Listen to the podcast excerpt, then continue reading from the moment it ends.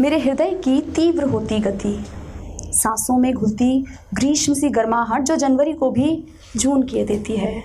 लबों का क्षण भर में सूख जाना, निगाहों का हर इशारों पर शर्माना।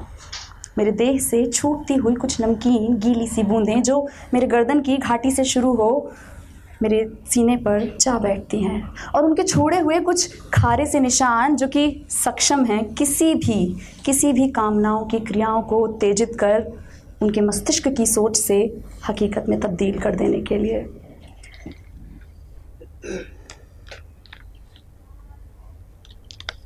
मेरे देह की अपनी ही एक प्रकृति है।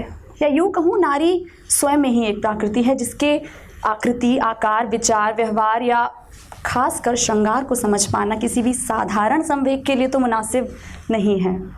आज इस पहलू में मैं स्त्री होने का सुख लिखूं, उसका श्रृंगार लिखूं उसका सौंदर्य लिखूं या उसकी कामुकताओं की बारीकियाँ, ये मुझे तय कर पाना ज़रा मुश्किल था।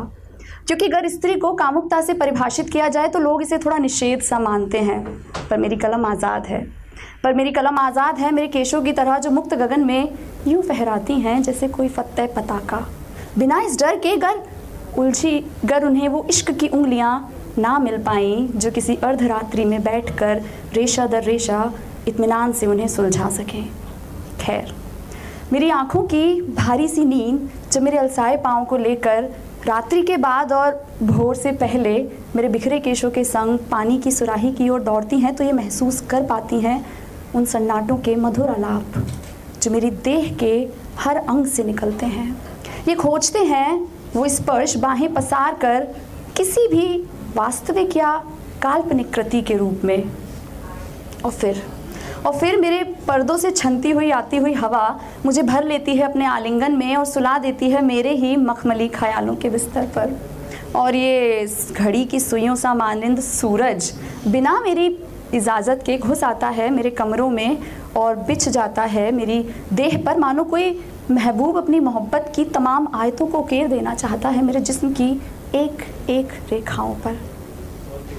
और मैं और मैं बस मुस्कुरा कर छोड़ आती हूँ अपनी तमाम अंगड़ाइयाँ मेरे बिस्तर के एक बाहरी कोने पर चादरों में लपेट कर और बहा देती हूँ खुद को और खुद के उस कामुक लिबास को जो मेरी देह से रात भर लिपटा रहा मानो किसी मधुमास की भांति।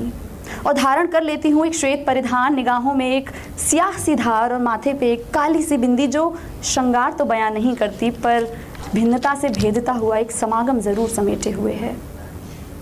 मेरे कामकाजी दफ्तर में भी, मेरे कामकाजी दफ्तर में भी ये उभरे हुए से आकार, बांट आते हैं कुछ बेचैन से सैलाब, किसी चेनाब की लहर के खात, की तरह। और मैं और मैं वो सैलाब भी उसी दफ्तर में छोड़ आती हूँ और चुरा लाती हूँ खुद के लर्जे हुए तन को, सिर्फ़ और सिर्फ़ तुम्हारी कल्पनाओं में खुद को भिगो देने के लिए हर शाम। दरवाजे की कुंडी खोलते हुए मैं महसूस कर लेती हूँ वो सिरगट जो कई साल पहले तुमने फूकी थी मुझसे छुपाकर। और तुम्हारे हाथ का छिपाते हुए जो चिंगारी लग गई थी, उसको फूक देती हूँ मैं अक्सर। दो क्षण वहीं पे ठहर के बेवजह यूँ ही खाम खा आज भी। और मेरे कमरे में वो जो पसरी हुई शाम की रोशनी है, उसे मैं रोशन नहीं करती। उसे और ज़्यादा सुर्ख करने की कवायद में जुट जाती हूँ।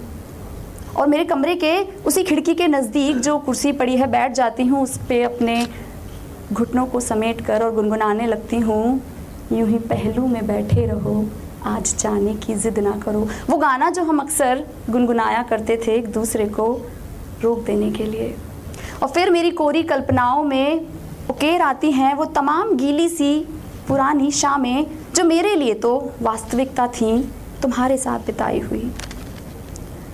जब मेरे परिधान में लिपटी मेरी देह तेरी निगाहों की फिरती हुई उंगलियों के इंतज़ार में बैठी थी। तेरी महक का महज मेरे करीब से गुजर जाना भी इनकी खुराक है, ये ऐसा कहती थी। कुछ शरारतें कुछ शरारतें मेरी साड़ी से झांकती हुई मेरी कमर बोलती थी तो कुछ शैतानियाँ तुम दो डोरियाँ बाँध के मेरी कमर पर गुदगुदाते थे।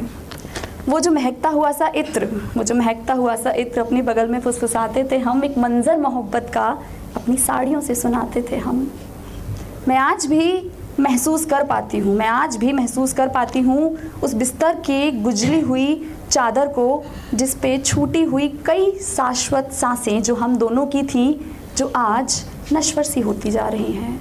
वो पुष्प की पंखुड़ियाँ जो छोड़ चुकी हैं अपने निशान उस बिस्तर पर, और वो कजरारा सा करार जो तुमने मेरी नाभि के नभ में फूंक दिया था अपने होठों के आकार से। मेरे ये साड़ी की सिलवटें आज भी, ये साड़ी की सिलवटें आज भी तैयार हैं तुम्हारी सांसों की छूटी, गर्म गंध के लिए। ये कमर के लचीले इरादे अब इश्क तो बयां नहीं करते।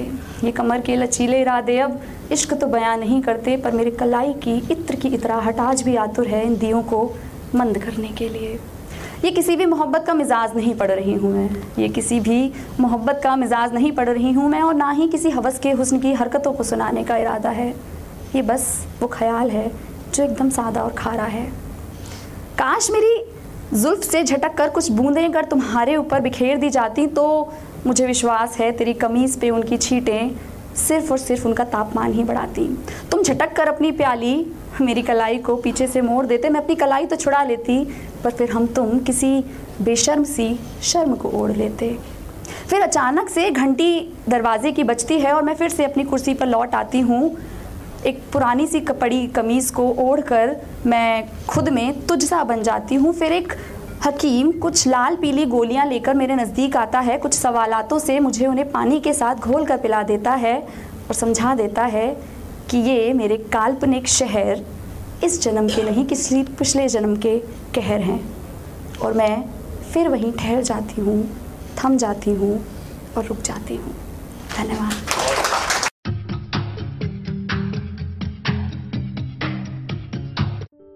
ये कविता योर वॉइस और हब हॉपर के द्वारा पेश की गई है। अगर आप अपनी कविताएँ सबको सुनाना चाहते हैं, आप वो कविताएँ हमें फेसबुक और इंस्टाग्राम पे योर वॉइस एट पे भेज सकते हैं। हमें आपकी कविताएँ सुन के बहुत अच्छा लगेगा। हमारे पोएट्री इवेंट्स को देखने के लिए हमारे YouTube channel your voice at पर जाएँ।